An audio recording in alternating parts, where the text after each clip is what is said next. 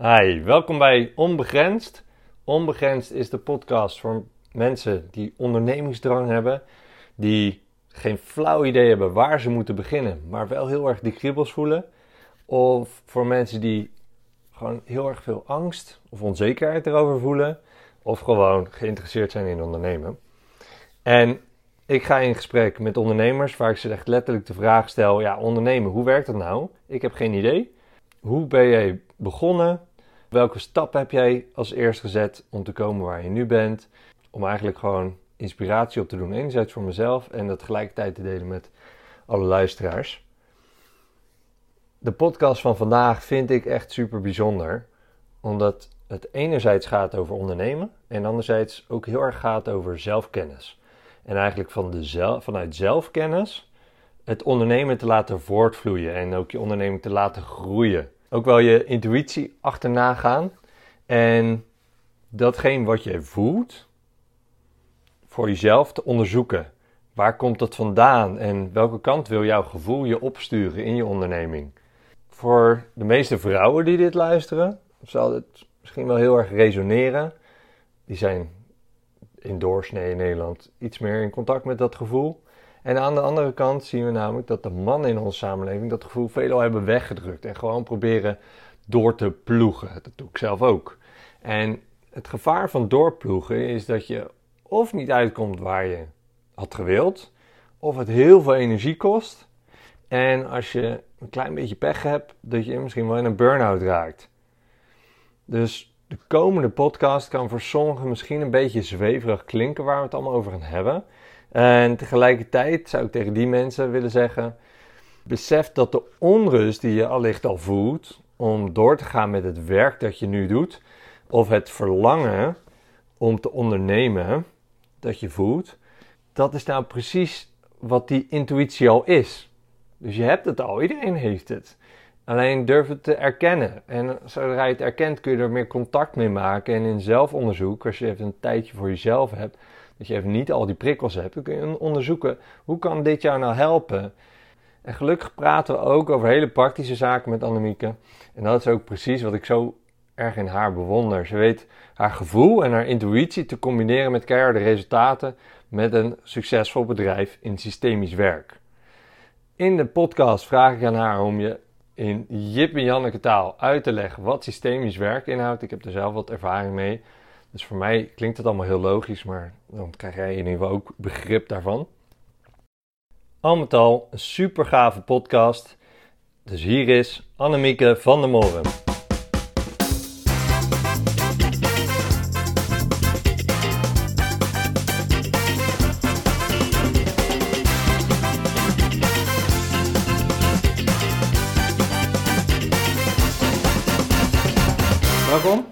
Ik zit hier met Annemiek van der Moren.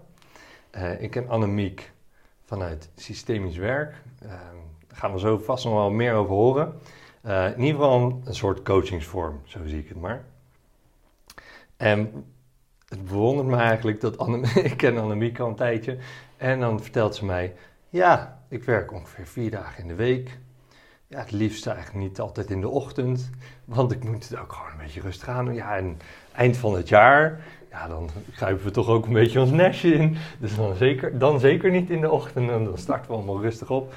En, uh, uh, en desondanks heeft ze een onwijs florerende praktijk. Dus het vind ik ja, fascinerend hoe, hoe ze daar is gekomen. En, uh, ja, en jij straalt altijd. dus je doet ook gewoon dingen die je heel erg leuk vindt. Ja, zeker. Uh, dus ik ben vooral, ja, ik ben ontzettend benieuwd hoe dat nou is gelopen. Ja, leuk. Heel even de diepte in te duiken. Wat is jouw eerste stapje geweest? Allereerste stap is geweest in 2004. Toen deed een vriendin van mij een afstudeerweekend voor haar opleiding emotioneel lichaamswerk. En dat deed ze samen met een opsteller, met een systemisch werker. Dus ik ging eigenlijk een soort van voor haar.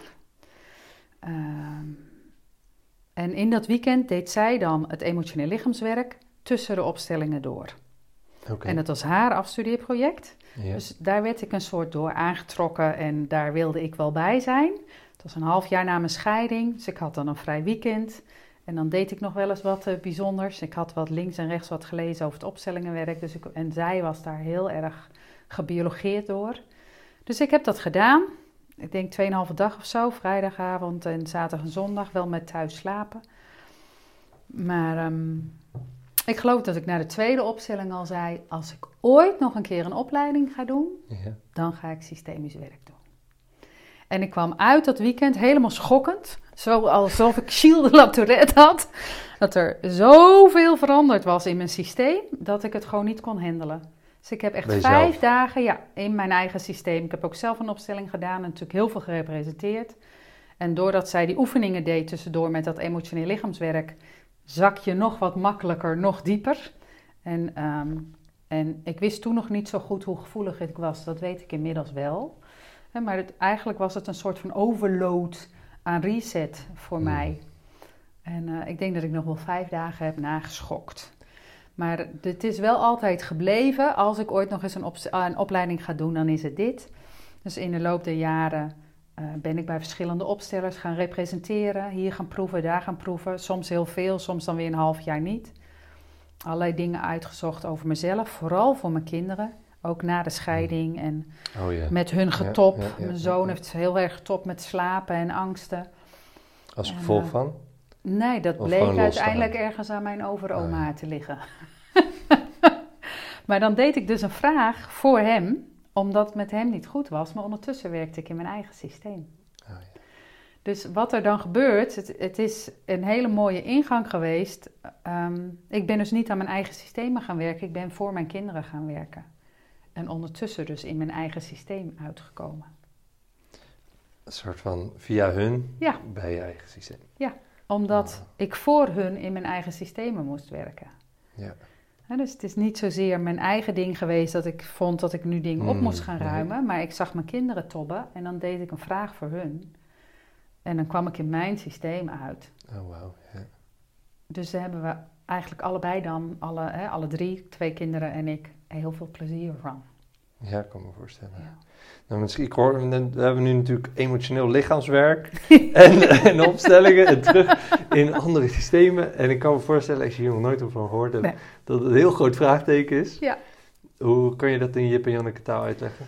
Uh, emotioneel lichaamswerk is werken met emoties die je normaal niet durft te voelen. Dus dan doe je fysieke oefeningen om makkelijker bij die emoties te komen. En emoties voelen en daarmee leven en daarmee zijn, zijn we in de westerse wereld gewoon niet gewend. En het emotioneel lichaamswerk heeft daar een methodiek voor, om daar middels oefeningen bij te komen.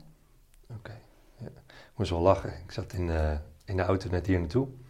Was een podcast aan het luisteren waar uh, Edwin Selei uh, te gast is, een grote hypnotie, hypnotherapeut in Nederland.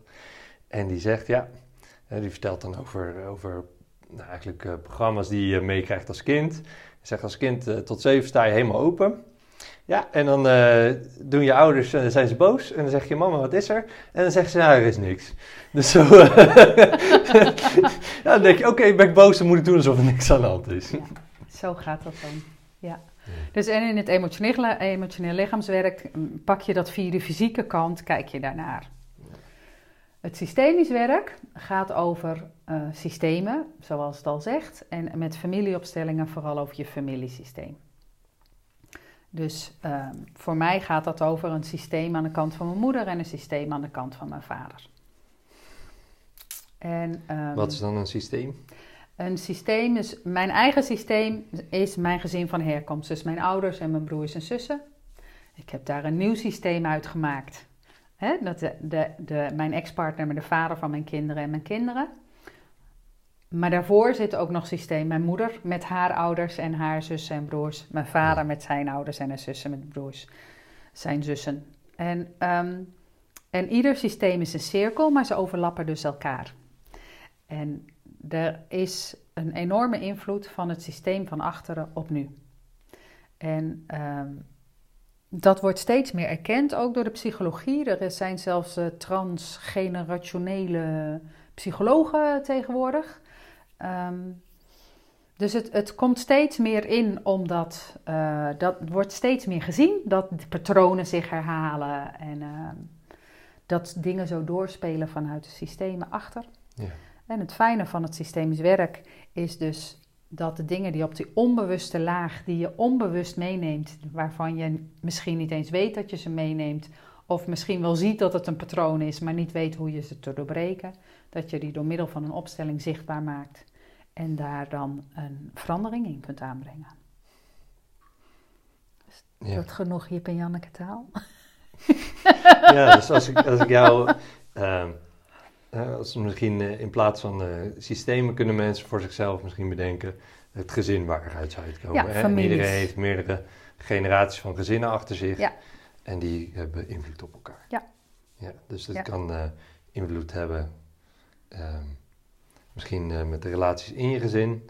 Maar dus ook, waar we het vandaag over hebben, is eh, eh, in het ondernemen zelf. Yes.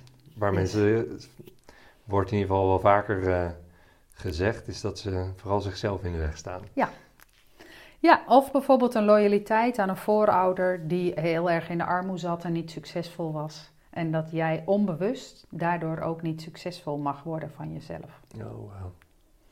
Ja. Of eh, wat ik zelf heel erg herken is dat aan mijn vaderskant en dan weer daar aan zijn moederskant, daar zit eh, uitbuiting vanuit slavernij in. Dus er is veel, grof geld verdiend aan slavernij. En voor mij is geld dus heel lang vies geweest. Ah, ja. En ik had dus ook geen geld en ik kon dus ook geen geld vragen, want er zat een smet op geld. En toen dat schoongemaakt is in dat familiesysteem, Mhm. toen kon ik wat normaler langzaam maar zeker met geld omgaan. En eh, dat scheelde een boel. En toen bleek er, toen kwam in die opstelling er ook uit dat er altijd genoeg was. Dus het was en schoon, dus ik mocht het ontvangen en er was altijd genoeg. En twee jaar later dacht ik, ja, er is altijd genoeg, dat klopt, maar ik kan met zo weinig toe. Dus ik heb al heel snel genoeg. Dus hoe heerlijk zou het zijn als er nou iets, iets, meer zou zijn dan genoeg? En opnieuw in een opstelling naar gekeken. En daar ging het heel erg over eh, de loyaliteit aan de armoede van mijn moeders kant in haar systeem, maar ook de loyaliteit aan de slaven die uitgebuit waren door mijn familie. Ja, ja, ja. En toen ik daar de dynamiek tussen dader en slachtofferschap in het slavernijverleden bij hun heb gelaten en gebogen heb voor allebei, dus zowel voor de slachtoffers, maar ook voor de daders die eigenlijk eh, niet bewust een daderschap ondergingen, maar hè, in die historie dit gedaan hebben, ja. zonder dat ik het goed wil praten, maar dat je aan allebei ziet dat dat was van toen. En En dat hoef je nu niet meer. en dat hoef ik dus niet meer te herhalen en ik hoef ook niet mijn familie meer te compenseren. Om schuld, de schuld te vereffenen. Nou, vanaf die tijd, dat heeft een boel geholpen in mijn bedrijf, zullen we maar zeggen. Om ook eh, hogere prijzen te durven gaan vragen. Langzaam en zeker had ik ook meer ervaring. Dus mijn kwaliteit werd ook hoger. Eh, dus, dus dat klopte daarmee ook. Ja, hè, je kon het ook nog rationeel goed praten. Precies, precies. Maar waar het vooral over ging, is dat en het geld dus schoon was. Dus, dus dat ik geld kon vragen überhaupt. Maar dus ook dat er meer binnen mocht komen. En voor die tijd, als ik dan zeg maar mijn maandgeld verdiend had, dan kwamen er geen klanten meer. En na die tijd bleven de klanten gewoon gaan, ook al had ik genoeg geld voor die maand binnen. Dus dat is een interessant fenomeen dat het dus zeg maar die onbewuste overtuigingen dan ook je klanten weg kunnen houden. Terwijl, terwijl je dan niet eens in contact, direct contact staat met die klanten. Nee. Die Nee. moeten nog komen. Maar dat is nog steeds zo. Als mijn, als mijn aanmeldingen wat teruglopen, dan voel ik altijd wat is er nou aan de hand? Ligt dat aan mij? Ligt dat ergens anders aan? En, een beetje misschien een raar praatje voor een podcast, maar in november was het vrij rustig. En eh, op voorhand maak ik me dan wat zorgen. Er is ergens iets dat ik denk, oh ja, maar er moet ook ruimte gemaakt worden voor iets. Nou, een van de dingen waar ruimte voor gemaakt is, is een eh, teamopstelling eh, waar, waar veel werk uitkomt, waar veel mooi werk uitkomt. Maar een van de andere dingen was ook dat ik twee weken rustiger aan heb kunnen doen, omdat er geen klanten waren, eh, omdat ik zelf helemaal niet fit bleek te zijn. Dat kan ik gewoon echt vooraf niet bedenken. Maar puntje bij paaltje was ik echt niet fit, dus had ik geen klanten kunnen hebben. Maar er waren ook geen klanten. Nou, als je dat soort dingen gaat voorstellen, moet je vooral niet over nadenken. hoe eng dat is. Hoe Eh, in eerste instantie is het vooral dat de klanten op mijn en mijn energieveld reageren. Maar het is nu al bijna andersom. Dat er een soort voorloper in zit met eh, dat, het, dat het wie of wat dan ook, het, het, het wetende veld noemen we het in het opstellingenwerk, maar noem het maar God of de liefde of het universum of Allah, hoe je het ook wil noemen. Die weet ongeveer hoe goed ik me voel wanneer. En dan weet ik, dus heb ik een volle week of niet. Dus als ik een volle week heb, zal ik me wel goed voelen. Iets in die richting. Geeft heel veel rust, denk ik. Als je het zo beziet. Het, is, het geeft een heleboel rust. En, en ook dus vertrouwen ehm, dat als ik dus daarin geloof, dat het dus ook goed komt. Ja. En dan kan je dus op zo'n moment komen dat je ook zegt van ja, ik, ik uh, werk ochtends niet. Of nou, ik ga, ik ga altijd uit in de winter. Te, vanaf 20 december ga ik gewoon uit. Ik weet dat mijn systeem dat doet. Ik ben erg lichtgevoelig. En daar moet ik ook trouw aan zijn. Want als ik dat niet ben, krijg ik toch geen klanten. Of ga ik word ik ziek. Of ga ik tegen heuge meug zitten werken. Waardoor mijn werkplezier vergalt. En ik daarna van die ontzettend stroperige opstellingen krijg. Dus ja, een beetje zelfbescherming ook. Het gaat ook over zelfbescherming. Het gaat heel erg over trouw zijn aan jezelf. Trouw zijn. En eigenlijk hoor ik ook erg over grenzen stellen dat het gaat. Ja. En wat wil ik wel, wat wil ik niet. Ja. Ja. En de kunst is daarin ook wel om dat geld dan los te laten. Ehm, Ja, dat, misschien heel- dat, eh, heel even terug in je verhaal. Eh, waar ik wel op aanging, is dat je zei, ja, op een gegeven moment was er ook een moment dat er wel geld was. En dat ik inzag, ja, maar ik heb eigenlijk ook niet heel veel nodig. Maar die acceptatie, kunnen we daar nog even inzoomen? Ja. Want dat Ja. is iets eh, eh, wat ik bij mijzelf eh wel eens bespeur. En daar ben ik me er bewust van, maar toch blijft het terugkomen. En ik zie dat ook bij vrienden om me heen. Is dat er toch heel erg van succes is wanneer je ook veel geld hebt en Ja. veel spullen. Ja. En dat zeg maar te accepteren van ja, eigenlijk heb ik het helemaal niet zo nodig. Hoe is dat eh, voor jou gegaan? nou, ik denk dat ik op een iets andere leeftijd was als jij en je vrienden. dus dat maakt zeker uit. Weet je, in een bepaalde leeftijdsfase is dat ook anders. Ja, dat is- Dus dat is, dat is één van de dingen. En het andere mm, is dat ik nooit zo ontzettend veel om spullen gegeven heb, überhaupt niet. Dus, en dat ik, ja, dus dat is een soort natuurlijk, natuurlijk ding. En eh, in zekere zin heb ik zelfs moeten leren om geld uit te geven toen het er wel was. Want ik was zo gewend om alleen maar in kringloopwinkels mijn kleren te kopen. En toen er geld was, dat ik echt moest leren om mezelf een dure rok cadeau te doen. Dus, ehm, en nu, het omgekeerde eigenlijk. het is echt het omgekeerde. en het is ook het omgekeerde, denk ik, van de huidige, huidige generatie waarin jij zit. Dat er altijd zo overvloed is. Dus dat je ook gewend bent en dan altijd weer het nieuwste van het nieuwste. Ik zie bij mijn kinderen ook. Oh, er is een nieuwe iPhone uit. Dan kopen ze niet de nieuwste, maar wel een nieuwere die er net onder zit, want die is dan in ene zoveel goedkoper. Hmm.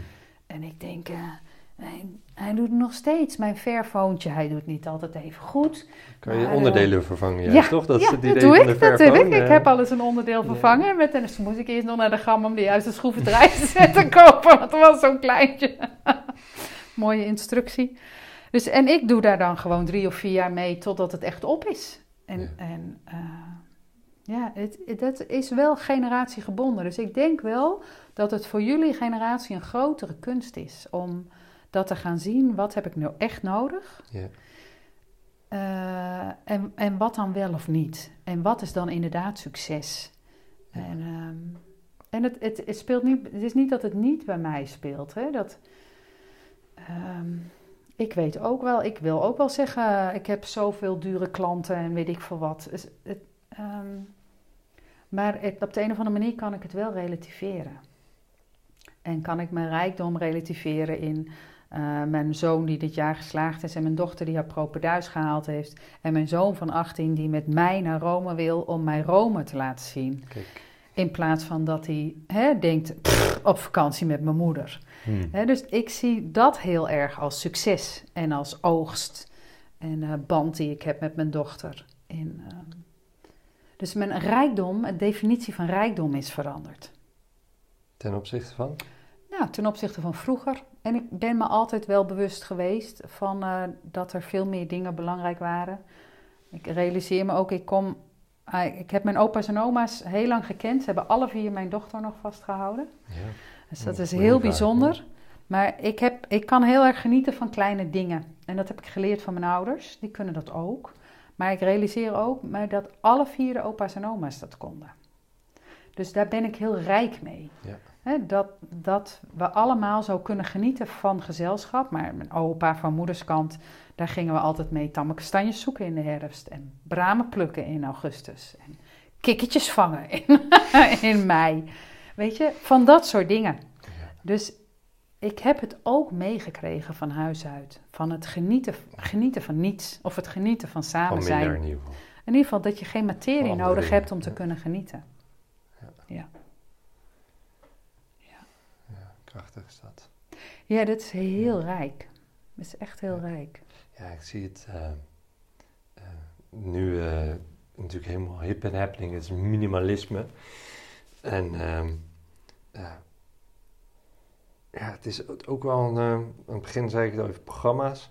Maar dat is wel een programmaatje wat mijn generatie en mijn, de generatie ook nog wel voor mij... en alle generaties na mij vooral... dat is... We worden zo opgegroeid in... eh, eh, met Sinterklaas. Er zijn nog meer cadeautjes. En inderdaad weer het nieuwste dit, nieuwste dat.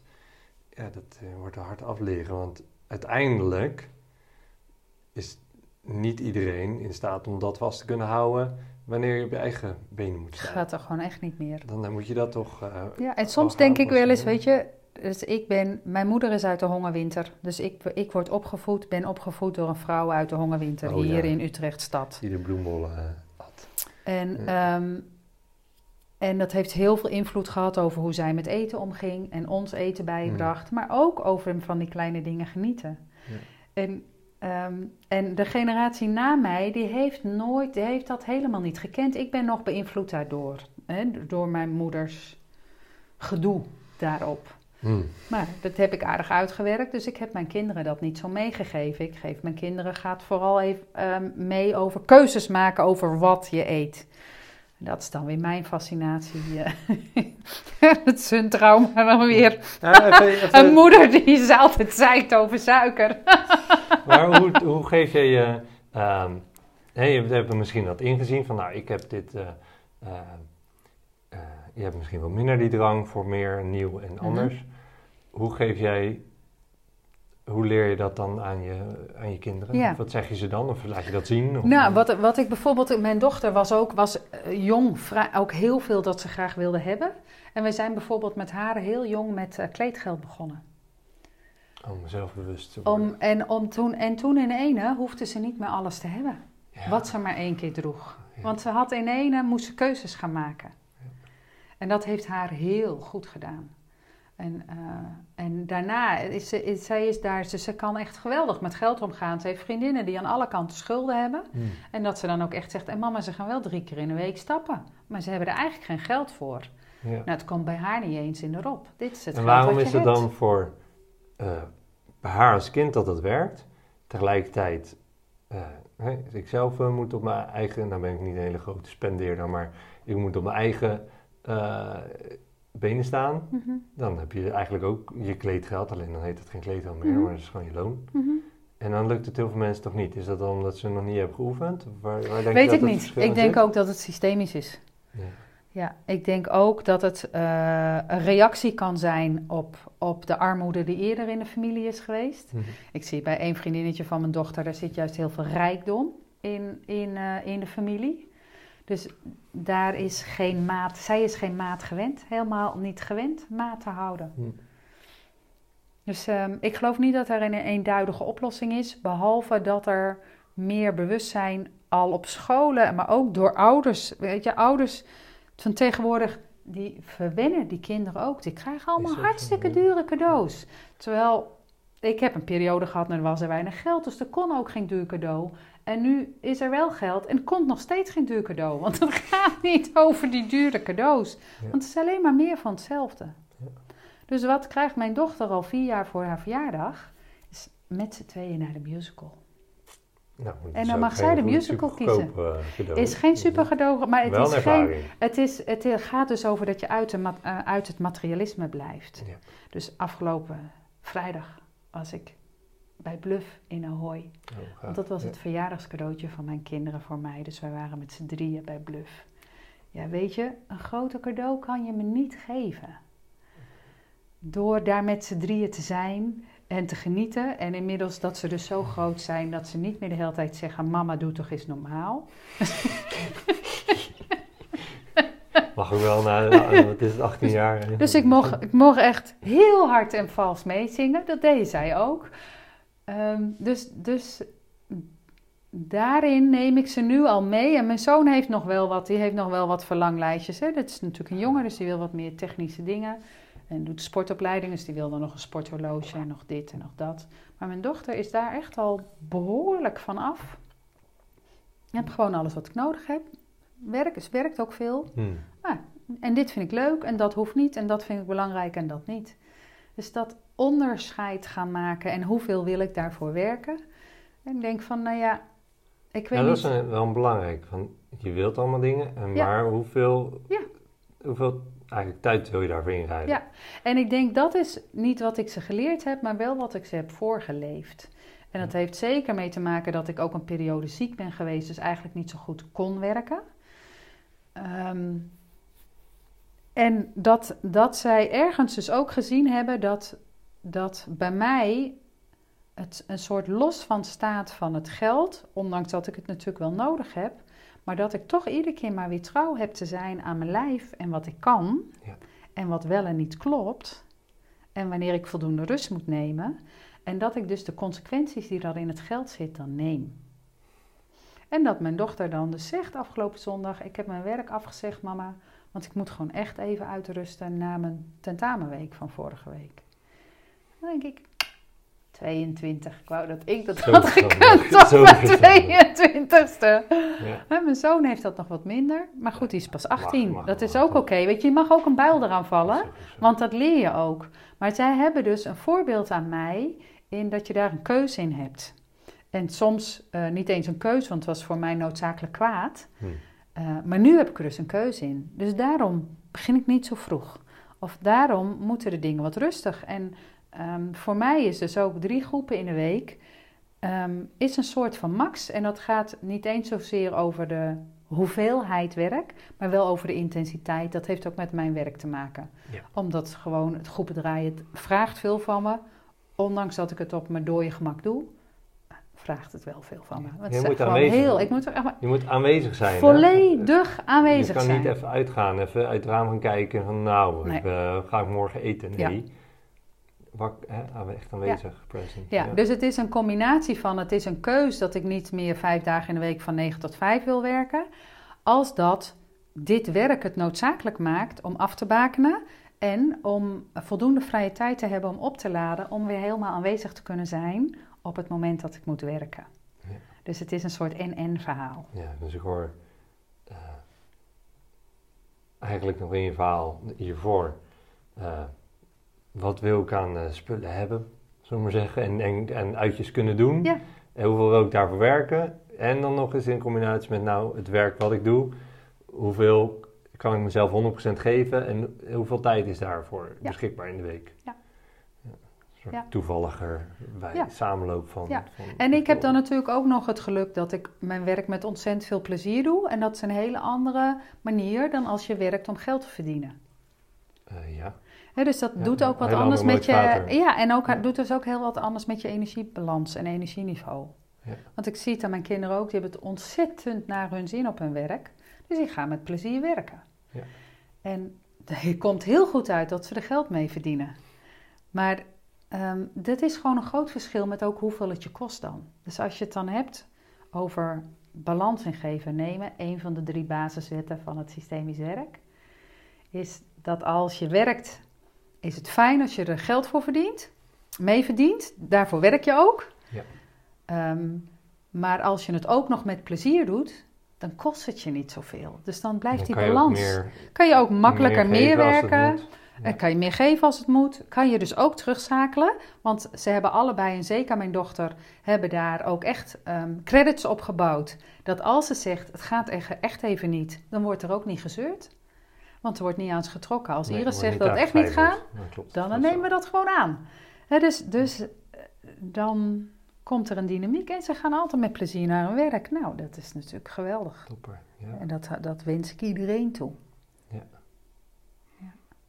Een vraag die me eigenlijk eh, de hele tijd in mijn hoofd eh, blijft hangen. Ik denk, ja, ik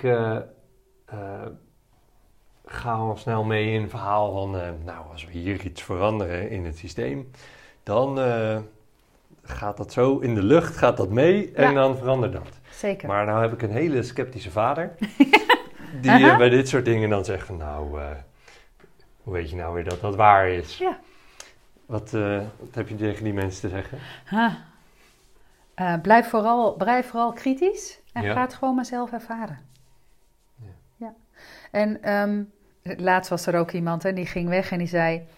Weet je, ik durf bijna niet te zeggen, maar ik geloof het toch niet echt. Ik zei, joh, dat is helemaal prima. Geloof het vooral niet, maar neem gewoon waar wat er gebeurt. Dus, maar, ehm, dus er is een verschil tussen het zo dicht timmeren dat het niet kan veranderen... Of gewoon gezond kritisch blijven en je niks laten aanpraten, maar wel open blijven om te kijken wat er gebeurt. En nu was hij er weer, afgelopen zaterdag. Zei hij, ik durf bijna niet te zeggen, maar alleen door het representeren heb ik al idee dat er wat veranderd is in mijn leven. dus hij is wel kritisch gebleven, Ja. maar heeft het niet op slot gedaan. Ja, dus eh, open mind houden. Open mind houden en prima om kritisch te zijn. Ik hoef niemand te overtuigen is hiervan. überhaupt wel een gezonde levensinstelling. Ja, Weet je, en ik hoef niemand te overtuigen hiervan. Want eh, voor mij, he- voor mij persoonlijk heeft het gewoon geweldig gewerkt. Ja. En ik deel het graag. En ik zie de mensen opknappen. Nou, wil je dat of wil je dat niet? Het is een helemaal vrije keus. Maar de, de, het is wel zo, als je, als je helemaal dicht bent, dan is het een soort van zinloos. Weet je, maar dan is het een Dan weerstand. ben je er ook eh, Ja.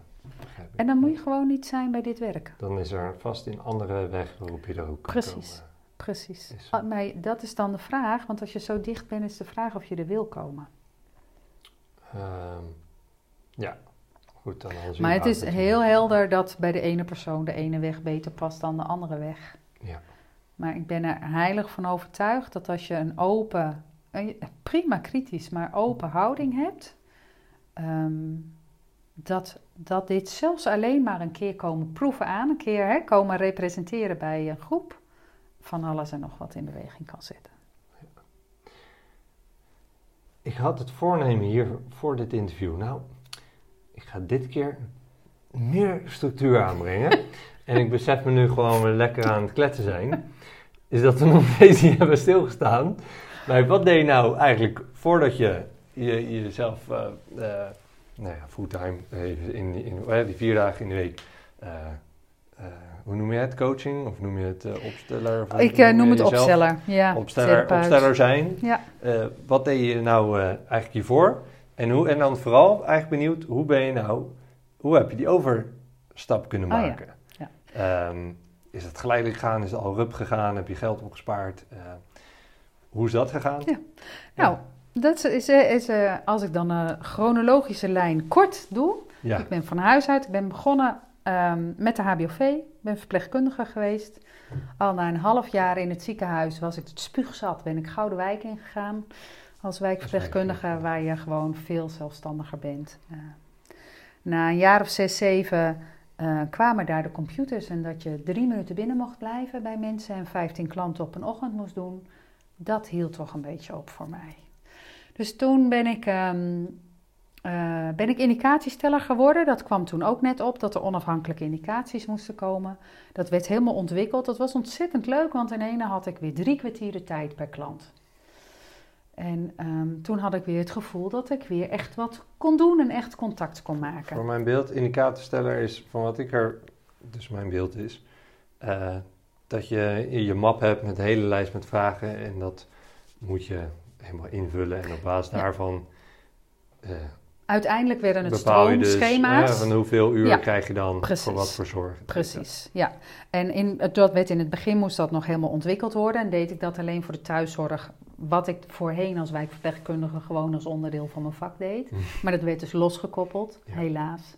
Ontmanteling van het vak, maar ook ontmanteling van de klantrelatie. Klantcontact. Gewoon klantcontact en die relatie bouw je op in de intake. Ja. En dan is die er niet meer. Vertrouwen komt er dan, hè? En, en dat gaat dus, gaat dus weg. Dus als wijkverpleegkundige is het een hele klus daarna om dat opnieuw te doen. Nou, het is weer een hele andere discussie. Nou, goed. Dus in dat opstellingenwerk gebeurde, of in dat, in dat indicatiewerk gebeurde hetzelfde. Dat werd maar stroomschema, stroomschema, stroomschema. Er werd geen klant-tot-klantcontact meer met telefooncontact. En op een gegeven moment deed je er ook acht van op een dag. Toen zat ik daar ook nog in de OR. En toen kwam er, hadden we, had ik vanuit een bijscholing, toen was, hadden we drie fusies gehad. En daar had ik als voorzitter iedere keer in de OR daar ook mijn dingen in gedaan. En toen was er een landelijke organisatie gekomen en we hadden dus provinciale OR en er was een landelijke OR. Ja. En ik dacht, wat kunnen wij nou als provinciale OR? En toen was mijn eerste keer, nee, was niet de eerste keer. Toen had ik dus in 2004 al kennis gemaakt met het systemisch werk.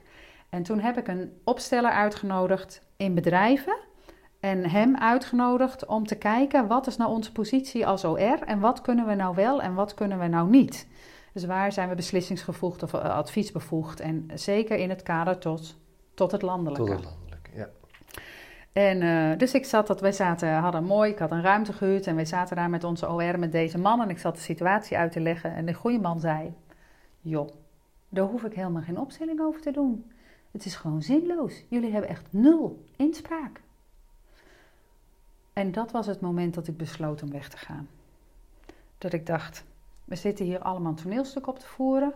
Ik ben ver van mijn klant vandaan, ik ben ver van mezelf vandaan. Ze doen net alsof ik inspraak heb en ik heb helemaal geen inspraak.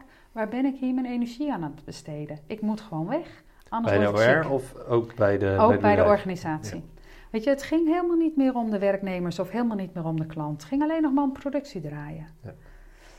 Dus, eh, dus dat was het moment dat ik besloot, ik moet weg. Dus ik heb volgens mij eerst opgezegd en ben toen ander werk gaan zoeken. Ergens zoiets. Maar wat ik wilde, wat ik had bedacht, is ik wil terug naar het bed. Waarom ben ik ooit zorg ingegaan? Ik wil terug naar het bed. Dus toen ben ik in de terminale thuiszorg nachtdiensten gaan draaien als verpleegkundige. Specifiek nachtdienst. Specifiek nachtdiensten ehm, bij mensen thuis die thuis wilden sterven, zodat de Oh, zo. mantelzorgers kunnen slapen. ja. En dat deed ik dan in de nachten dat kinderen bij hun vader waren. En dat was een manier voor mij om, om meer thuis te zijn, omdat ik door de onregelmatigheidstoeslag Oh, ja. wat minder kon werken. En het ook meer thuis kon zijn voor de kinderen die, in een heel, die heel onrustig waren. In de, het eerste half jaar na de scheiding ging het nog wel, maar daarna was het echt ontzettend onrustig voor ze. Met en heen en weer gaan aan twee bijna fulltime werkende ouders. En ik wilde gewoon meer thuis zijn voor ze. Dus de, de combinatie van één op één werken en weer echt aandacht hebben voor de klant, voor de patiënt, waarom ik ooit de zorg ingegaan was.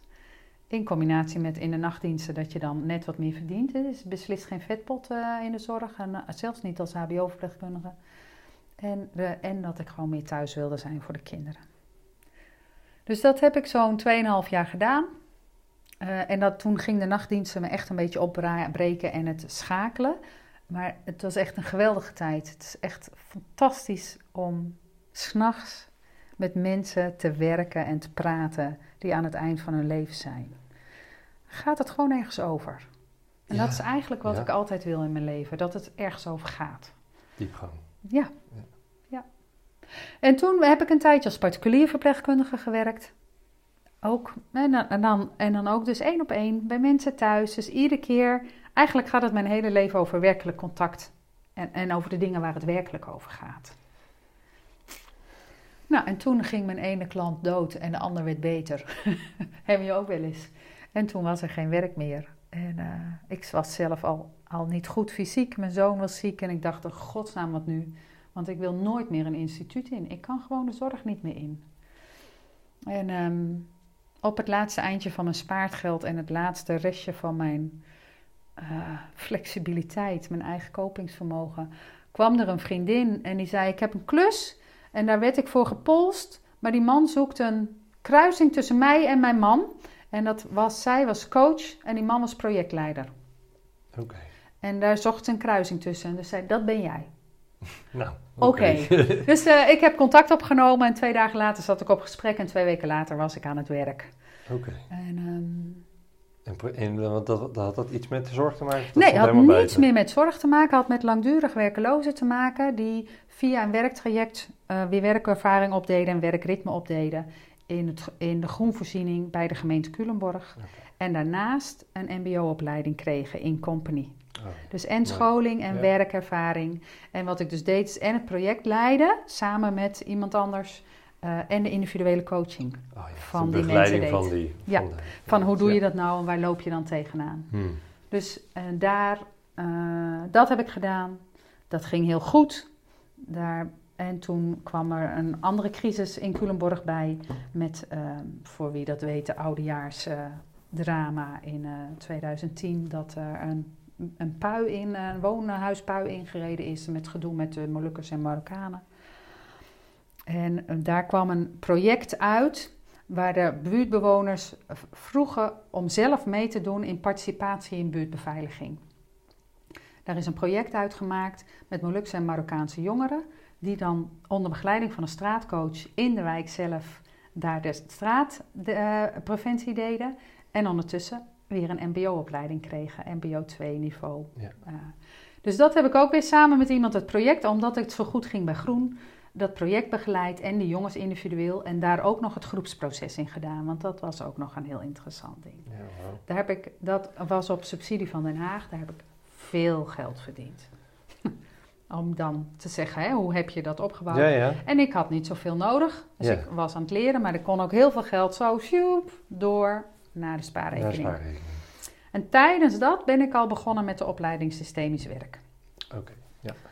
Toen een vriendin van mij, ik zat daar al jaren tegenaan te hikken, want ik had natuurlijk overal gerepresenteerd. En toen kwam er een berichtje binnen over de nieuwe opleiding. En er was een vriendin toen hier en ik zei, oh kijk, er komt weer een nieuwe opleiding. En die zei, ja, volgens mij zijn je smoesen op. Ja, Dus, ja, ja, eh, ja, ja. Kinderen te klein, geen geld, te moe, geen tijd. Weet je wel, al die smoesen zijn op. Dus ik heb even in mijn agenda gekeken. De eerste drie weekenden bleken kindvrije weekenden te zijn. Dus toen heb ik me meteen maar ingeschreven. Zonder zelfs überhaupt op de open dag geweest te zijn. en ben ik begonnen op de opleiding. Tijdens dus dat ik die twee projecten werk, in ja. Culemborg. En op de opleiding was het echt... S ochtends was het een informatiegedeelte en smiddags deden we al wat oefeningen. En ik kon alleen maar zuchten met... Ik ben eindelijk thuis. Dus het was Klopt? Heel erg fijn. Heel erg fijn. Ja. ja. Dus dat was heel erg fijn. En toen heb ik ook al heel voorzichtig ben ik tijdens die projecten in individuele consulten met kleine tafelopstellingjes aan de slag gegaan. Met theezakjes. Ah, je bent dus gaan oefenen. Ik ben gewoon daar met hun gaan oefenen. Al heel snel. En eh, wat zo leuk was, was dat met de Marokkaanse en Molukse jongeren ging dat prima. Maar met Nederlandse jongeren, no way. Die gingen niet voelen.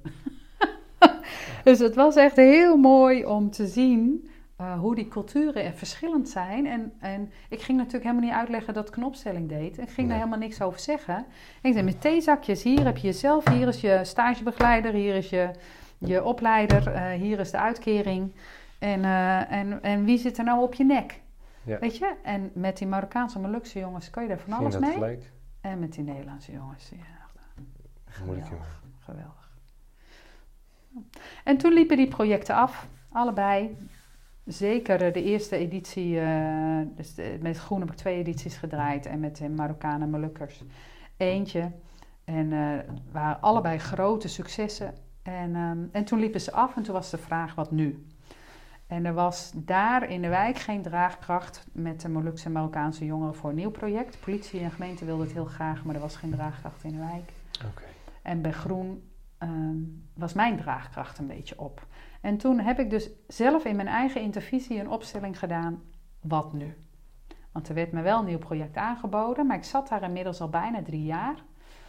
Begon me ook enigszins te storen aan bepaalde houdingen binnen de gemeente. Het voordeel van ZZP'er is dat je heel lang erbuiten blijft. Hè? En op een gegeven moment, als je, er te lang blijft, dan ja, als je er te lang blijft, dan word je in die organisatie opgenomen en kom je klem te zitten.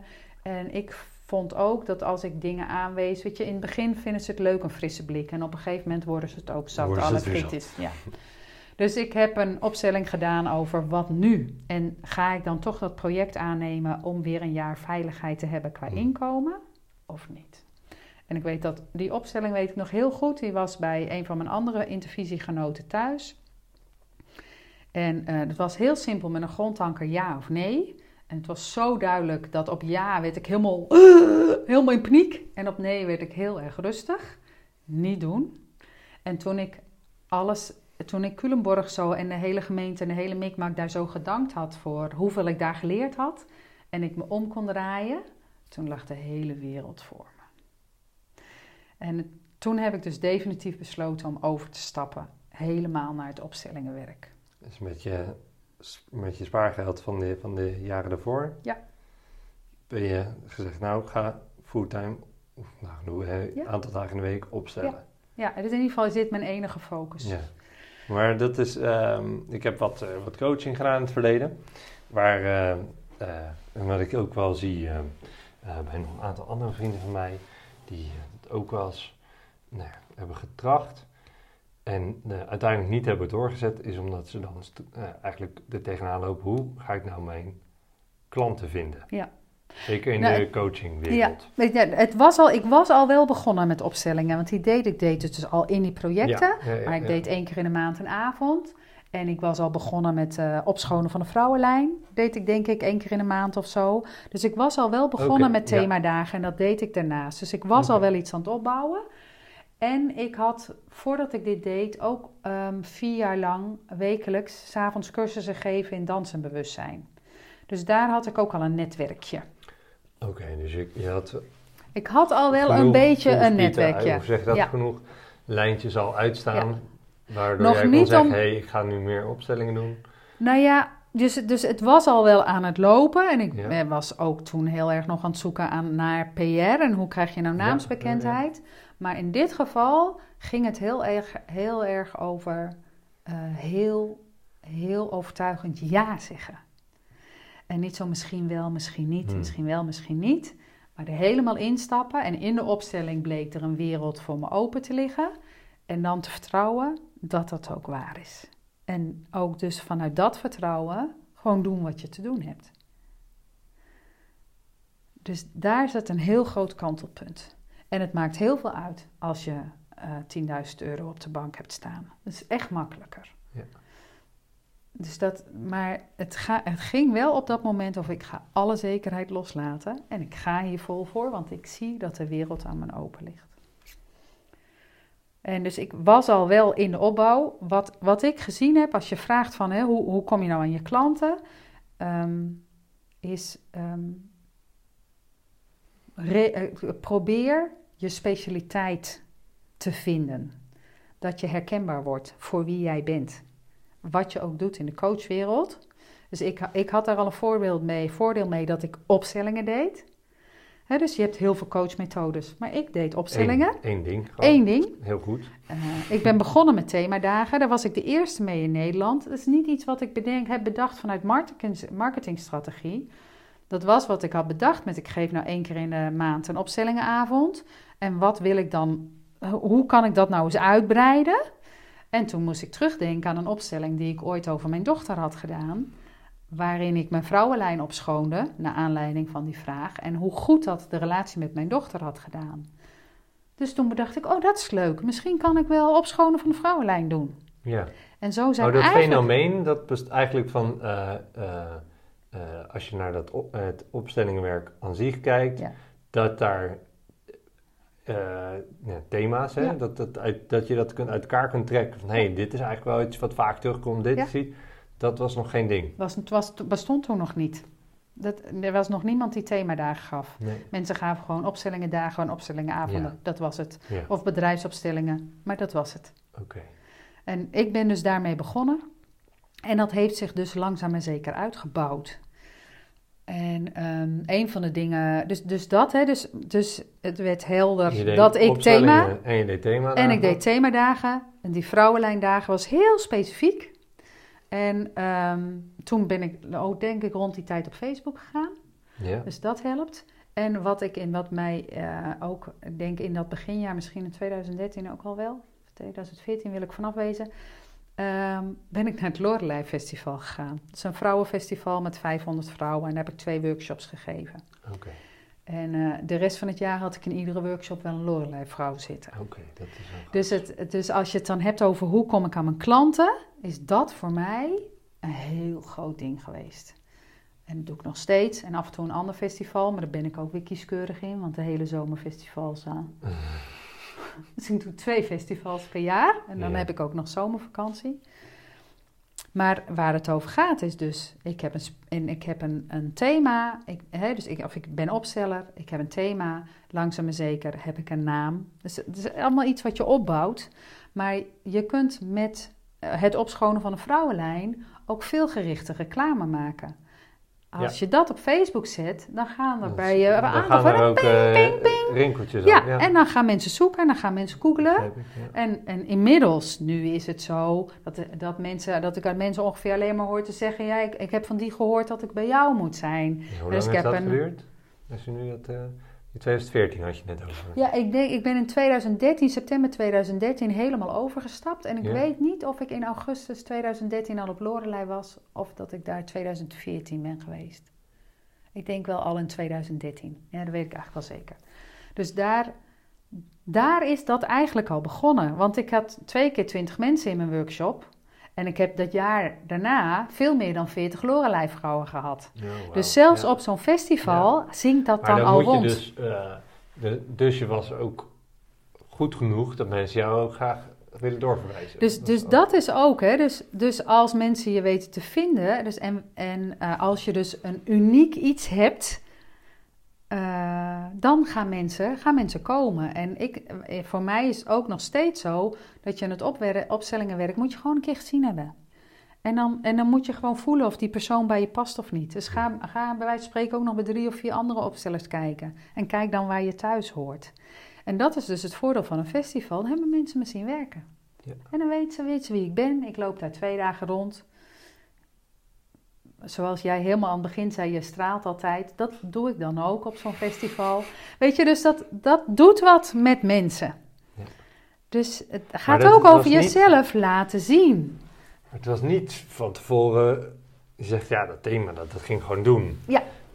Ik begrijp dat je dat ging doen, maar had je toen al de notie, hè, of dat nou die thema's waren of niet, ja, ik moet wel wat, een beetje speciaal iets hebben. Nee, Ik moet een dingetje Nul. hebben. Dat was gewoon, dat was niet aan de orde. En Maar eigenlijk, nu, eh, achteraf zeg je van ja, dat is wel belangrijk. het is heel belangrijk Dus geweest. dat je toen eigenlijk eh, nog niet zo goed in de smiezen. En dat Nee. het toevallig goed is gegaan. Dus het, het gaat eigenlijk over, ik wilde, ik wilde iets meer dan die avond. En ik bedacht, wat heeft mij nou zo geholpen? Hmm. Waar heb ik zoveel aan gehad? Ja. Hoe leuk is dat om dat in de wereld te zetten? Ja. En ik heb daarin, en zo zijn eigenlijk alle thema's ontstaan. En sommige ook weer afgevloeid. Hè, dat dat dan even Wordt werkt of niet, hè, dat is ook. Maar het gros is eigenlijk blijven staan. En in de loop der jaren heb ik een rode lijn daarin gezien. En daaruit een eigen visie ontwikkeld. En daaruit een leergang zelfs Ja, ontwikkeld. natuurlijk. Dan heb je data en dan kun je er wat over vinden. Maar het is, het is altijd bij mij zo gegaan van wat is nou de eerstvolgende stap. Dus ik heb in 2004, toen ik voor het eerst met opstellingenwerk te maken kreeg, gezegd als ik ooit nog wat ga doen, ga ik dat doen. Dat werd 2010, 2011. Toen ben ik dat gaan doen. Toen had ik echt nooit bedacht dat ik nu een goed lopende eigen praktijk zou hebben. Ik wist wel dat ik het ging doen om opsteller te worden. Terwijl dat had lang niet iedereen die bij mij in de opleiding, opleiding zat. Ik was ook degene, denk ik, met de meeste ervaring al met opstellingen gedaan hebben voor mezelf en met meeste met representeren. Maar op die allereerste middag was het al helder. Toen deden we een opstelling met het wetende veld en jij. Waar sta jij ten opzichte van het wetende veld? Daar stond ik ongeveer aan de andere kant van de zaal. Mijn wetende veld te zwaaien. En, eh, en dat het dus al toen al wel zo helder was hoe groot gevoel ik heb voor het veld. Ja. Dus, dus, maar ik had toen nooit bedacht dat ik dit nu zou doen. En toen ik dus die avonden deed en naar de dagen overging en, en dacht, wat wil ik nou nog meer? Dat zijn stappen geweest, iedere keer maar één stap vooruitdenkend. Oké, dus wat eh, ben ik even benieuwd. Wat is dan eh, jouw kijk op het doelen stellen? We hadden hier vooraf eh, gaande wel iets over. Nou, je, je kijkt eh, eh, wel maandelijks met een groep vrouwen van nou, waar gaat het heen Ja. en, en hoe is het ja, geweest? Maar hoe, hoe kijk je dan, en, maar je wil ook niet verder dan één, of één stap, ja, wat dan die ene stap is. Het kan ook een jaar zijn misschien. Ja. Hoe, hoe kijk je tegen doelen stellen aan? Geloof je daar überhaupt in en wat moet je daarmee? Of Nee, juist ik niet? geloof wel van richting. Maar, niet, maar ik vind het gevaar van doelen is dat je zo krampachtig met het doel bezig bent, dus dat je eigenlijk de, de weg mist. Ja, dat je ook Dus eh, dat je de oogkleppen opzet en dat je eigenlijk ook de zijafslagen mist of de cadeautjes mist. En dat je ook de flow gaat missen. Omdat je zo druk bent met het doel Met het doel. halen. Dus voor mij gaat het meer over een richting hebben dan een doel. Oké. Weet je, het Is, is, dat, nog is, dat, is die richting dan een beeld of is dat een gevoel wat je hebt of is een combinatie? Ja, voor mij anders? vooral een gevoel. Ik ben meer een, een, eh, een gevoelsdenker dan een beelddenker. Maar sommige mensen hebben een heel duidelijk beeld. Maar voor mij was het, weet je, ook was het... Ik ging die opleiding doen, want ik wilde wel echt opstellingen werken. Hè? Ik wil wel echt opleiden, opstellingenbegeleider worden. Ja. En ik ging die andere, die themadagen doen, omdat ik wel echt er meer mee wilde. En er is nog zo'n heel helder moment geweest in dat ik, ik had een workshopruimte en een losse eh, coachruimte. Die workshopruimte was in Beeldhoven en ik was daar hoofdhuurder. En, ehm, en ik huurde best wel veel. Hè. Toen was ik nog wel, werkte ik nog om het weekend, waren de kinderen nog wat kleiner. En was ik dan, als de kinderen bij mij waren, het weekend werkte ik niet, maar om het weekend. Ja. En dan in de coachruimte individuele klussen. En, ehm, en toen zeiden zij op een gegeven moment: Goh, voor volgend najaar is het al, loopt het al aardig vol. Je moet even kijken wanneer jij wil. En toen eh, wilde ik mijn dingen inplannen op mijn kinderweekenden. Ja. En toen bleek ik maar een kwart van de momenten te kunnen. ja. En ik was echt heel boos toen. Omdat ik dacht, ik ben je hoofdhuurder. Waarom zet je mij niet als eerste keus? Dus heb ik een weekend ben ik daar boos over geweest en me ook afgevraagd waarom ik toch zo boos was. Hm. En waar het eigenlijk over ging, en waar, ik uiteindelijk op uitkwam, is dat het gewoon tijd was voor de volgende stap.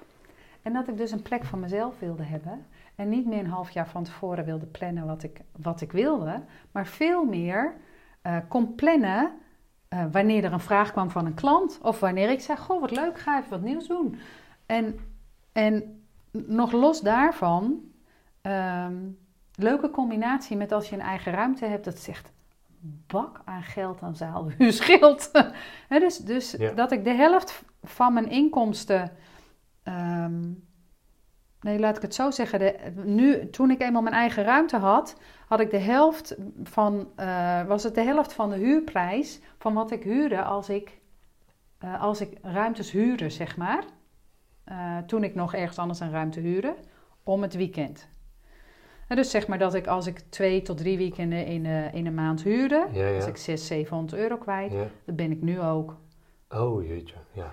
Hè? Maar nu is die Is hele ruimte eigen. van mij. ja.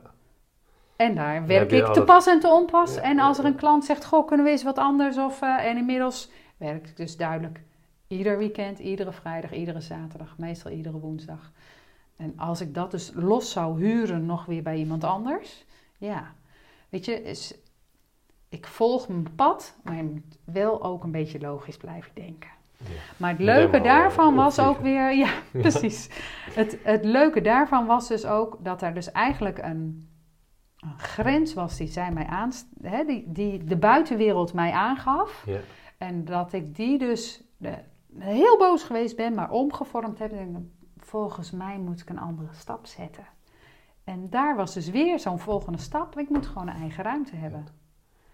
En toen ik die eigen ruimte had, nou toen, toen ben ik echt daarvoor, kon ik er van rondkomen. Maar voor de zomervakantie en de kerstvakantie en grote uitgaven gebruikte ik nog mijn spaargeld.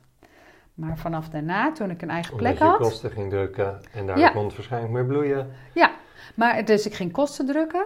En toen ik een plek had waar ik kon wortelen en zichtbaar was. En niet mensen altijd moesten zoeken. Zit je nou in Beeldhoven? Oh, ja. Zit je nou in Houten? Toen, ja, toen ging het echt als een tierenlier. En toen ben ik ook in no time aan die leergang begonnen. En niet omdat ik dat vooraf bedacht had. Maar omdat ik in twee weken tijd drie mensen aan mij vroegen. Wanneer ga je nou eens opleiden? En zo ben ik uiteindelijk ook de mannenlijn gaan doen, die ik iedere keer naar mannelijke collega's probeerde af te schuiven. Dat eh, drie mensen in eh, drie weken tijd vroegen: ga je nou ook een keer met die mannen werken? Dus het gaat ook over. ehm, aanwezig zijn en blijven luisteren wat je eigenlijk bijna wat je opgedrongen krijgt. Ja, dat, En dan ook nog te beslissen in wat neem ik aan en wat neem ik niet aan. Dit is echt iets wat in, in elk verhaal wat je vanavond verteld hebt, gaat erover. Ik eh, heb iets meegemaakt en dat was dan. eh, en dat, en dat, da- daardoor kon ik niet door op deze manier. Dat gaf me heel veel weerstand. En in plaats van dan eh, wat heel veel mensen zouden kunnen, of nee, niet heel veel mensen, laat ik zo zeggen, waar je kan vervallen in het dat maar allemaal de schuld geven en jezelf zielig erin voelen, ga je elke keer naar binnen, hé, hey, maar wat betekent dit nou eigenlijk over mij en wat zou dit betekenen over mijn volgende actie die Ja. ik zou moeten nemen?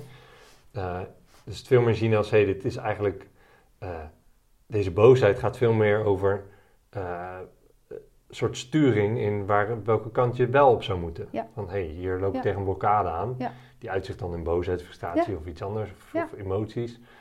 En dan, nou, dan moet ik dus een andere richting op gaan, bewegen, waar, die, waar dat obstakel niet meer is. Of Ja. dat dat pijnpunt Ja, en wat, wat ik ook wel gemerkt heb, is dat het wel essentieel is om die emoties te voelen.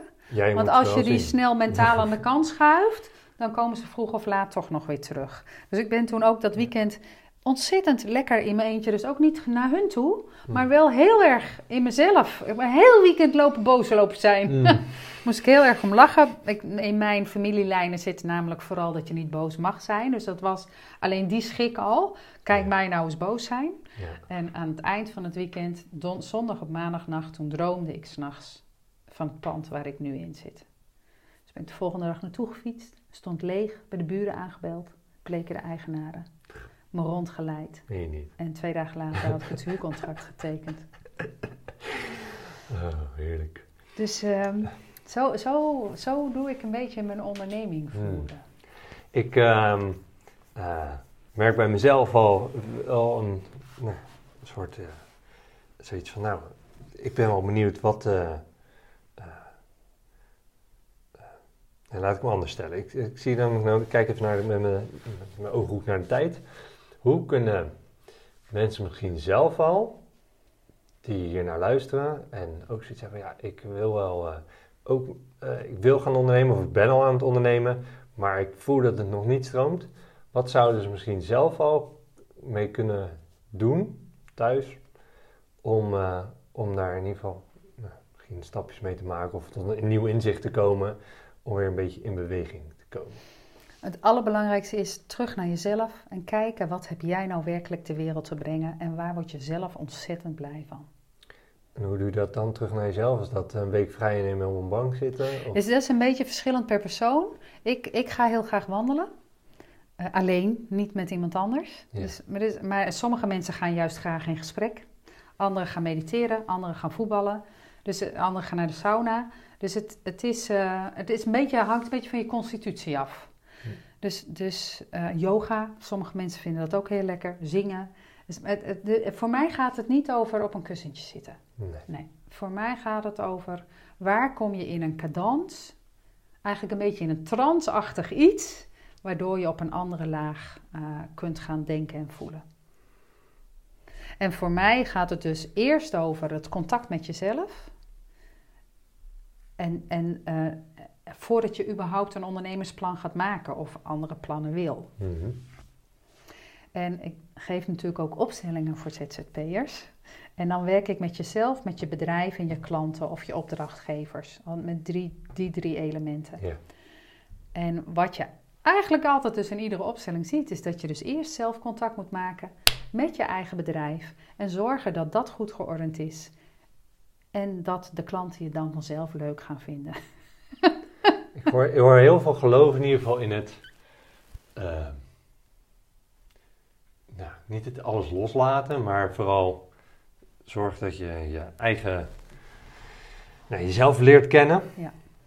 En wanneer je jezelf leert kennen en in die kennis dus ook de keuzes dan weer durft te gaan maken die als consequentie komen van het jezelf kennen. En van je juiste plek innemen in je gezin van herkomst. Ook dat nog eens. Ja. ja dus er zit echt wel wat huiswerk eh, aan, hè? Ja. dan, eh, dan, zou je, dan zou je er- merken dat het makkelijker gaat. Dus niet zozeer doe stappenplan hier Nee. 1 tot en met Nee. 5. Ja. Hè? Ja. En dat is heel ra- rationeel bedacht, maar meer vanuit het gevoel. Ja. En dan. En het wil niet bewegen. zeggen dat je geen stappenplan hoeft te zetten, want voor sommige mensen is dat heel fijn om een structuur te hebben. Hmm. Maar de basis is, maak contact met jezelf. Want zeker als je gaat coachen, jij bent je instrument. Dus als jij geen contact hebt met jezelf, hoe kun je dan iemand, iemand begeleiden? Eigenlijk ook in de sales natuurlijk net zo. is eigenlijk overal. Het is eigenlijk, hè, vandaag had ik een gesprek met een directeur en een teamleider. Precies hetzelfde. Ja. Als je daar een trucje staat te doen, dan gaat het helemaal mis. Als Ja. er geen Voelen contact mensen dat is. het niet authentiek is. Hè? Dus het gaat, het, het, gaat tot en met de cashier eh, in de supermarkt. Met of je even een leuk praatje hebt omdat diegene met zichzelf verbonden is... of omdat hij daar alleen maar een beetje als omhulsel daar cashier zit te zijn. Dus het is eigenlijk voor iedereen.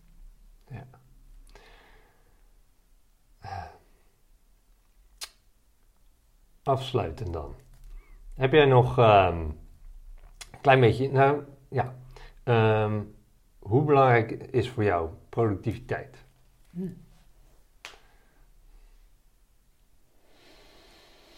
Tja, goede vraag. Ik ben wel graag, want er zit wel een drive in mij. Dus ik ben wel graag productief. Weet je, ik doe wel graag dingen. Hm. En vroeger, Probeer je dat dan op de dag eh, dat je denkt, nou, ik doe ook dus dingetjes die voor mij werken, want dan weet ik dat ik efficiënter ben of sneller. Ja, of, ja, eh, ja, dus ik weet bijvoorbeeld dat ik het beste 's ochtends mijn computerwerk kan doen. Want dan ben ik gewoon fris en dan kan ik tak, tak, tak doen. Dat gaat niet meer om drie uur. Nee.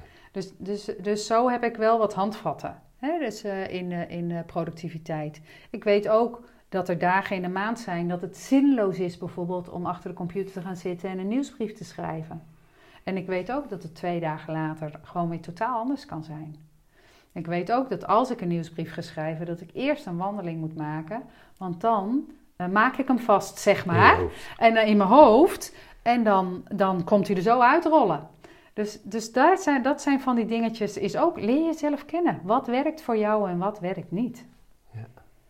En zo heb ik ook wat zitten zoeken. In de tijd dat ik ook nog, eh, toen ik begon, was ik nog niet echt heel erg fit. Dus kon ik maar twee klanten individueel op een dag doen. Maar toen kwam het dus op een gegeven moment dat ik dus vijf dagen in een week met klanten bezig was. En daarnaast dan nog je computerwerk. En daarnaast gewoon mijn huishouden en mijn kinderen en ik wat. Hmm. En dat ging ook niet. Toen ging ik, op me, ging ik me godzijdank ook wat beter voelen. En toen kon ik vier klanten op één dag zetten. En daarmee maakte ik weer een dag vrij. Om adem te kunnen halen. Om echt even tijd te hebben ook voor niks. Om weer even naar het bos te kunnen. En dus het, het, ook dat, het blijft zich ontwikkelen. Het blijft zich ontwikkelen. En iedere keer weer de eerstvolgende stap. Van de zomer heb ik dan een vallende ster gevraagd. Ik wil in dit najaar graag drie grote klussen buiten mijn particuliere dingen om. Dus, ik ben in Dublin geweest op uitnodiging, drie dagen gewerkt, nu de teamopstelling gedaan. Ik ga vrijdag een dag lesgeven op de Sihatsu opleiding over opstellingen. Drie grote dingen. Voor het eind van het jaar. Ja. Check. Check. Dus, eh, ga ik er lekker Vaker eh, naar die in sterren de, praten. in de Dat, kerstvakantie ga ik daar weer een nieuw. Dus het gaat ook over verlangens. Ik, en dan heb ik dus, als je het dan hebt over doelen, dan denk ik, dit was niet zozeer een doel in de zin van dat moet ik halen. eh, hmm. Maar het is wel een verlangen, dit wil ik graag. Ja, en dat En- heb je wel uitgesproken. En dat heb ik uitgesproken en die intentie heb ik gezet. Ja. Dus, dus het, het, het, het, het verschil tussen een doel en verlangen is een doel dat je de neiging hebt om dingen te gaan doen. En het verlangen is dat je iets uitzet en dan kijkt wat er gebeurt. En, en wel inspringt als je moet inspringen. Hè? Want alleen maar achterover zitten, dan gebeurt er ook niks. Dus de kunst van het uitzetten, het wachten tot het juiste moment en dan ja zeggen. Ik kan me voorstellen dat voor mensen die luisteren en die niet zo allemaal bekend mee zijn, dat ze denken, nou, het lijkt wel heel veel aan het lot over te laten. Mhm. Terwijl tegelijkertijd in heel veel stapjes die je hebt gezet, gaat het eigenlijk steeds over juist heel erg duidelijk krijgen wat je wilt. Ja. En dat doe je minder op een eh à la Tony Robbins manier. En dat allemaal heel erg eh, expliciet, eh, heel erg naar buiten en heel erg ratio en heel veel dat. Maar een ander voertuig, namelijk gewoon het meer naar binnen gaan en het ergens anders zoeken. Maar eigenlijk doe je dus heel veel helder krijgen Ja. van waar je eigenlijk naartoe wilt. En Ja. wie ben ik nou eigenlijk? En hoe verhoudt zich dat Ja. toch tot elkaar? Van waar wil ik heen? En wie ben ik? En hoe gaat dat samen? Ja. En hoe krijgt dat dus Ja. vorm? En wat heb ik nodig of wat, welke blokkade zit er nog die uit de weg moet? Ja, fascinerend. Oh, het is zo anders. Als, als- Ja, het, Oh. ja. Maar eh, zeg maar, de, hè, wat eronder zit, of erboven zit, is hoe je het ziet, is dat er echt heel veel. Het gaat heel veel over duidelijkheid creëren voor jezelf. En iedere keer over keuzes maken. En Keuzes maken en ja zeggen. En weer grenzen. En, En dus- weer dus grenzen. grenzen, keuzes, ja. Ja. Wauw. Ja. Hm. Als je nu weer eh, 28 jaar zou zijn, Mhm. ehm, en je zou eh, in plaats van eh, als, verpleeg, eh, verpleegkundige werken, ehm, al eh, als coach willen, willen starten, hoe eh, zou je dat dan aanpakken? Leuke vraag. Ik was net moeder op mijn 28e. Oh, zo. Ja. Ehm, en werkte ik nog als wijkverpleegkundige. En toen kwam ik dus terug en toen was, dat, was ik snel klaar daar. Naar je zwangerschapsverlof. Ehm goeie vraag. Weet je, ik, ik had toen helemaal geen ambitie om coach te worden. Ik had nog veel plezier in mijn werk. had mijn handen vol aan, eh, aan wennen aan het moederschap. Dus ik denk ook daarvan, is de tijd al rijp? Wat heb jij in huis? Wat heb jij in huis om mensen, eh, om mensen te coachen? Dus, dus ook hè, heb je voldoende bagage, heb je voldoende contact met je ik. Ik ben, heb de coaching, ben, de stap naar coaching ben ik gaan zetten eh, toen ik na mijn scheiding twee, drie jaar ontzettend gezocht heb naar mezelf. En dat nergens kon vinden behalve in mezelf. En dat ik dacht, oh dit heb ik de mensen te leren. Hmm. Dit, dit is wat ik te bieden heb, want ik heb dit zelf gedaan. En dit kan je nergens niet vinden. Dat haal je niet bij de psycholoog en niet daar en niet daar. En dat ik daar later de vorm, het opstellingenwerk bij gevonden heb, dat was een cadeau. Maar in eerste instantie ging het over die kruispunten. Wanneer zet je welke stap? En wie kan je daarbij helpen? Zo is de naam kruispunten ontstaan. Ik sta op een kruispunten, wat moet ik toch in godsnaam kiezen? Ja. En Kruispunt is de naam van jou. Is de naam van mijn bedrijf. En dus nog weer even breed vertaald, zeg je eigenlijk nou, ook al ben je 28 of wat voor leeftijd dan ook, ga dan toch weer even zelf bij jezelf na. Ben je er klaar voor? Wat heb je te bieden? En ga vanuit daar uit bewegen. Ja. En ga vooral geen coach worden omdat iedereen coach wordt. Maar ga voelen, wat heb jij de wereld te bieden? Waar dien jij de wereld het meest mee? En dat kan heel gewoon in een baan in loondienst zijn. Dat kan zelfs gewoon achter de, een stralende lach achter de balie van de supermarkt zijn. En een leuk praatje voor al die eenzame ouderen die daar komen. Waar dien jij de wereld het meest mee? En dat is op je, op je 18e weer anders dan op je 28e en op je 38e en op je 48e. En het hoeft dus ook niet het hele leven hetzelfde te zijn. Zo geruststellend, hè? Dat is fijn, hè? Ja. Maar als jij mij vraagt nu, hè, had je het anders willen doen of had je toen al Hmm. coach geworden? No, no way. Ik, al die jaren als verpleegkundige, het was echt fantastisch. Het was een geweldige baan. Beetje jammer van die structuren en die organisaties, waardoor ik niet terug kon. Hmm. Ik heb mijn big zelfs laten verlopen, maar ik ben en blijf verpleegkundige. Dus ik, het- ik heb nooit het gevoel dat ik een verkeerde afslag heb genomen. Ik heb gewoon altijd, altijd gedaan wat ik echt wilde doen. Totdat er dan weer zo'n moment kwam. En dat dan aangenomen om dan toch, eh, nou ja, echt een andere richting weer in te slaan. Zullen we daarmee afsluiten? Ontzettend bedankt. Waar eh, kunnen mensen, nu ze helemaal enthousiast zijn geraakt natuurlijk over wat je doet, Ja, waar kunnen ze je vinden? www.kruispunten.org. Ja, en dan kunnen ze per e-mail een belletje. E-mail, belletje, staat allemaal op de website. Op Facebook ook een pagina kruispuntenopstellingen. Er staan iedere keer ook kleine blogjes op. En, eh, Oh, kijk eens. Ook altijd leuk om even wat Helemaal te bij de lezen. tijd, hè? Oh, en nog geen podcast. Door jou word ik meegenomen in de tijd. Precies. Ja. Hey, hartstikke Leuk. bedankt. Heel graag gedaan. Erg leuk. Dat was hem dan alweer. de podcast met Annemieke. Vond je dit een inspirerende podcast?